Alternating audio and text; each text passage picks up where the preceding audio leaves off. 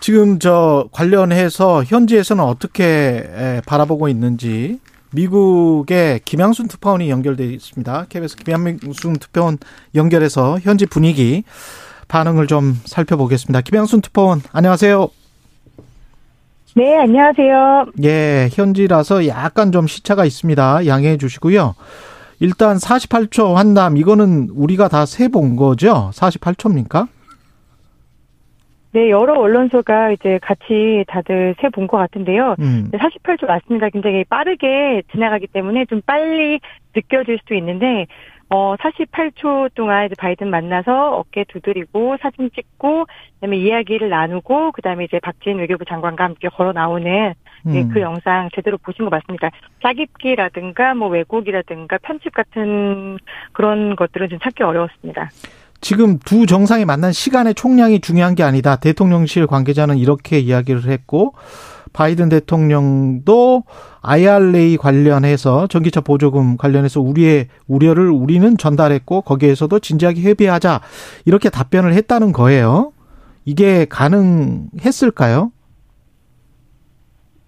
아, 네, 이제 아시겠지만 정상회담이라는 게 정상들 간에 서로 밑에 밑에서 의제를 다 조율을 하고 여기에 대해서 어떻게 어떻게 하겠다 하고 이제 정상들 간에는 뭐 1번 오케이, 2번 오케이 이런 식으로 진행이 음. 되잖아요. 그래서 음. 사실 굉장히 짧았지만 그 물밑에서 이렇게 외교부에서 대통령실과 그리고 백악관 사이에 이런 이런 의제들을 우리가 이야기하고 싶다라는 이야기는 전달이 됐을 걸로 보고요. 바이든 대통령과 윤석열 대통령이 둘 사이에 통역이 없었잖아요. 시간이 매우 짧았기 때문에. 예. 통역이 없는 사이에 IRA에 대해서 구체적으로 얘기를 했다고 보기는 솔직히 어렵습니다만 이제 그 전에 의제에 대한 사전 조율이 있었기 때문에 이 의제에 대해서 우리가 이야기를 나눴다라고 대통령, 대통령실이 이야기를 하고 또 이제 백악관에서도 readout 즉 보도 자료에 대해서 예. 뭐 전반적인 사안에 대해서 뭐 논의했다라고 밝힌 것 같습니다. 백악관 쪽 입장은 그 보도 자료에는 사실은 IRA랄지 이렇게 구체적으로 나와 있지는 않더라고요. 네, 백악관에서 나온 보도자료에서는 전반적이고 포괄적인 논의들 그동안 해왔던 것들에 대한 얘기를 나눴다라고 되어 있고요. 예. 어, IRA 같은 구체적인 사안에 대해서 백악관실의 보도자료는 나와 있지 않습니다. 오히려 이제 기시다 일본 총리와의 어떤 면담에서 미국은 이제 우리가 바이든 대통령하고 만나서 얘기를 했었던 게 이제 글로벌 펀드잖아요. 글로벌 감염병을 이제 막자라는 차원의 글로벌 펀드였는데 거기에서는 일본이 뭐 얼마 정도의 기금을 쾌척했다 이런 내용이 들어 있었고요. 우리나라와의 보도 자료에서는 그냥 전반적인 사항에 대해서 논의했다. 뭐 동맹이다 이런 정도만 언급이 됐습니다. 그렇죠. 그리고 윤석열 대통령이 행사장에서 비속어를 사용한 것 이거는 국제적으로도 논란이 되고 있는 것 같은데 어떤 상황에서 나온 발언이고 미국 그 현지 반응도 궁금합니다. 네, 일단 어, 영상 보신 분들은 다 아시겠지만 다른 정상들하고 네, 글로벌 펀드에서 단체 사진을 촬영을 하고 그다음에 다, 바이든 대통령 만나고 그 다음에 이제 내려오는 길에서 박진 외교부 장관에게 어떤 비속어를 사용을 해서 이야기를 한 건데요. 여기에 대한 이제 해석 어떻게 들리느냐는 대통령실의 해명도 있었고 그 다음에 그 전에 우리가 직접 들어본 부분도 있었지만 어 이게 미국 정가라는 게 우리나라 정가만큼 굉장히 말의 전파 속도가 빠릅니다. 그러다 보니까 이제 미국 의회 관계자들 특히 보좌관들도 제가 오늘 이제 한국 시간으로 아침 있고 여기 시간으로는 이제 어 저녁에 물어봤었는데 다 알고 있더라고요 내용에 대해서 이미 블룸버그나 네. 아니면 AFP나 네 워싱턴 포스트에서도 또 이제 보도가 다 나왔기 때문에 이제 의회 관계자들이 대부분 이 내용을 알고 있었고요. 특히 한국과 관련된 한국인 지역구가 많은 곳에서는 어 굉장히 자세하게 알고 있었습니다. 내용을 보시면 이 비속어가 어떻게 번역돼서 전해지느냐에 따라서 좀 차이가 있겠지만 그렇죠. 어 이제 의회 보좌관의 말을 제가 그대로 전달을 좀 해보면은 예. 어꼭 익명으로 해달라고 이제 부탁을 했습니다. 이게 아. 외교적으로 또 다른 나라 정상의 말을 비판하는 게 또 결례가 될 수도 있기 때문에 그렇죠. 이제 반드시 익명을 좀 부탁을 했고요. 일단 뭐 이게 미국 의회든 한국 의회든 간에 의회를 대통령의 눈 아래로 본다라는 시선이 기저에 깔려 있다는 거를 윤 대통령이 굉장히 여과 없이 드러냈다. 이게 음. 너무 어이없는 실수라서 최근에 이코노미스트에서 아마 많이들 보셨을 겁니다. 윤석열 대통령 비판하면서 손에 신발을 신고 다리에 넥타이를 맨 차파에다가 그랬죠. 이제 윤 대통령 기본부터 배워라라는 제목이었잖아요. 예. 그래서 그 이코노미스트 기사가 생각이 났다. 이제 이 기사를 한번 상기해 보면서 미국은 삼권 분립, 정치와 국정은 의회가 주도하고 있다. 삼권 분립 기반의 민주주의 제도를 만든 국가고 미국의 가장 오랜 역사를 자랑하고 있다는 점을 잊지 마셔라. 의회에 음. 대해서 이제 이런 식으로 태도를 갖고 있는 부분에 대한 굉장히 불편한 심경을 좀 드러냈고요. 뼈 아픈 또 다른 보좌관은 예. 네 다른 보좌관은 어 한국이 지금 한 달 가량 인플레이션 감축법 개정을 두고 공을 굉장히 많이 들이는 걸로 알고 있는데 음. 그 법을 개정할 수 있는 곳이 의회라는 거 예. 알고 있지라고 이렇게 물어보더라고요. 그 다른 분들도 좀 질문이 있는 것 같은데 질문을 해주세요. 예. 아예 저 민동입니다. 아 네 안녕하세요. 네. 예. 저그 김은혜 홍보수석이요.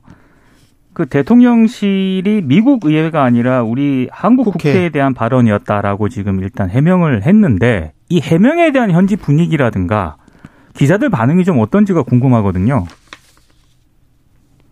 네, 일단 어 먼저 현지 분위기는 한국어를 이해할 수 있는 제가 이제 Korean American 보좌관들에게 또 많이 음. 물어봤거든요. 근데 이분들이 듣기에는 바이든이다. 의회가 어디를 가리키는지는 모르겠지만 어. 그 들리는 귀로 들리는 wording은 바이든이다. 이게 한국말로 날리면이라고 들릴 수 있나라고 저한테 이제 반문을 해왔고요. 거기에 대한 이제 대통령실의 해명에 대한 어떤 코멘트는 따로 하지 않았습니다. 왜냐하면 이게 어떤 사안이 벌어지고 나서 그 뒤에 이제 사실 어떤 일이었다라고 해명을 하는 건 대통령실의 몫이니까 거기에 대해서 뭐 추가로 토를 달 필요는 없다라고 판단한 걸로 보이고요. 그렇죠. 기사에 관련해서는 이제 현지 언론이 블룸버그와 워싱턴 포스트 그리고 CBS 뉴스, AFP 이렇게 언론이 기사를 했는데 대부분 서울 발 기사로 작성이 되어 있기 때문에 네, 현지 기자들은 이 내용에 대해서는 뭐 굉장히 관심을 많이 표현하진 않아서 그냥 가십이구나. 음. 어 사실 음. 바이든 대통령도 여기 폭스뉴스에 그랬죠. 어 2시의 기자라고 굉장히 이제 바이든 대통령이 굉장히 공격적으로 질문을 하는 기자가 있는데 그 기자에게 이제 마이크가 꺼진 줄 알고 욕을 한 번 한 적이 있었거든요. 그랬죠. 1월 달에. 욕설을 네. 해서 네 네, 맞습니다. 그게 이제, 이제 비월드, 그러니까 배, 그 비속어를 썼다라고 해서 예. 문제가 됐었는데, 당시 바이든 대통령의 처사는 곧바로, 아, 내가 정말 잘못했다, 미안하다, 너, 두시는 굉장히 훌륭한 기자다라고 공식 사과를 사과했죠. 했습니다. 음. 예. 그랬기 때문에, 네, 공식 사과를 했기 때문에, 어, 대통령, 윤석열 대통령의 이런 발언에 대해서 일단 불편하고, 그 다음 외교적으로 아마추어적이고, 이런 부분에 대해서는 맞지만 이게 뭐 사람은 말실수를 할 수 있고 세계 여러 정상들이 핫 마이크라고 하는데 마이크가 있는 줄 모르고 음. 말실수를 하는 적이 많기 때문에 여기에 대한 해명이 좀 진솔했으면 좋겠다 이런 분위기는 좀 읽혀졌습니다. 예, 김민아 평론가 마지막 질문 해 주시고요. 예. 네, 김민아입니다. 그 윤석열 대통령이 유엔 총회 연설도 했는데 사실 이 비서거 논란이 나온 데가 글로벌 펀드 관련돼서 이제 어 그 음. 각국의 이제 공여 액수나 이런 것들을 어 좀 약속하고 뭐 이런 자리 이후에 이제 거기에 대해서 미국이 이게 쉽게 설명을 하면은 미국이 60억 달러 이 내는 걸로 약속을 했는데 그게 의회에서 통과 안 되면 어떡하지 뭐 이렇게 얘기를 한 건데 음. 윤석열 대통령이 음. 실제로 이 우리도 약속했거든요. 유엔 총회 연설에서 그렇죠. 글로벌 예, 펀드 공여에 예. 대해서 약속을 했는데 이런 것에 대한 진정성이나 이런 것들이 어 좀 훼손될 수 있다라고 보이는데 이 음. 논란 때문에 미국 사람들은 어떻게 생각하는지 그것이 한국에서 안 할 수가 없어서 그것이 궁금합니다. 게다가 이제 유엔 연설에 대한 평가도 좀 해주세요. 다른 나라 정상들 특히 기시다 총리 같은 경우는 상당히 각광을 받았다는 이야기도 제가 좀 들어서 어떻습니까? 네, 유엔 연설에 대한 평가를 좀 먼저 해보자면은 예. 일단 여기 현지 시간으로 오늘 마침 미 전략문제연구소 CSIS라고 우리나라에도 많이 알려져 음, 있는 음, 그렇죠. 싱크탱크죠. CSIS에서 이제 유엔 연설에 대한 평가를 했어요. 그런데 이제 전반적인 평가는 윤석열 대통령의 메시지가 자유와 연대를 주장을 했는데 상당히 어 그래서 무슨 말을 하고 싶은 거지? 뭔가 여기에서 음. 부족한데 2% 부족한데라는 음. 그런 내용에 대한 비판이 좀 주로 이렇습니다. 특히 이제 빅터차 수석 연구위원이 어 여기에서 자유와 연대를 주장을 할 거면 우크라이나에 대한 지원이라든가 아니면 러시아에 대한 비판이라든가 이런 게 강하게 들어갔어야 되는데 러시아의 러자도 아니면은 우크라이나의 우자도 안 나오고 너무나 추상적인 이야기만 해서 빅터 차가 어, 상당히 이제 예, 네 빅터 차가 이제 그런 이야기를 했을 정도로 좀 아쉬움이 있는 제목이었는데요. 반대로 음. 예, 이번 유엔 총회는 사실 러시아를 필두로 해서 이 전쟁이 과연 옳은 것이냐에 대한 성토장이었거든요. 음. 마크롱 프랑스 대통령은 지금 우리가 제국주의를 다시 하자는 거냐, 식민 그대로 돌아가자는 거냐, 역사의 수레바퀴를 거꾸로 돌리겠다는 거냐라고 강하게 이야기를 했고요. 일본은 지금 문제가 되고 있는 게 러시아를 제재할 수 있는 수단이 없다는 거 아닙니까? 유엔에서 상임 이사국들이 모두 찬성을 해야지 가장 강력한 세계적인 그렇죠. 제재를 할 수 있는데 러시아가 상임 이사국이잖아요. 예. 그래서 일본은 바로 이 지점을 짚었습니다. 이건 일본의 이익과도 사실 연결돼 있거든요. 일본은 상임 이사국으로 진출을 계속 하고 싶어 했잖아요. 지금 독일, 일본, 인도 상임 이사국. 예. 예. 네, 맞습니다. 말씀하세요. 음. 예, 독일, 일본, 인도 네, 독일, 쪽은 인도. 상임 이사국을 지지한 한다라고 바이든 대통령이 말을 해버렸어요 이번에 그죠? 네, 맞습니다. 그 바이든 대통령의 말이 바로 기시다 총리의 연설 이후에 나온 거거든요. 기시다 맞아요. 총리가 우리는 지금 유엔 이대로 안 된다고 생각해. 유엔 개편해야 돼. 안보리 개편해. 라고 이야기를 세게 했는데 이게 바로 미국이 생각하는 맞아. 우리가 정말 제대로 제대로 할 수 있게 개편을 해야 돼. 그래서 어, 일본, 그다음에 독일, 인도 welcome 환영해 이렇게까지 됐거든요. 그렇다면 우리는 다른 정상들에게 외교적으로 다자 외교에 복귀하는 무대였는데 대비하는 무대였는데 어떤 메시지를 던졌나 자유와 연대가 어떤 식으로 우리가 여기에서 역할을 할 수 있다는 이야기를 했나 이런 아쉬움들이 좀 많이 남는 그런 유엔 연설이었습니다. 예, 여기까지 듣겠습니다. 워싱턴의 김양순 특파원이었습니다. 고맙습니다. 네, 고맙습니다.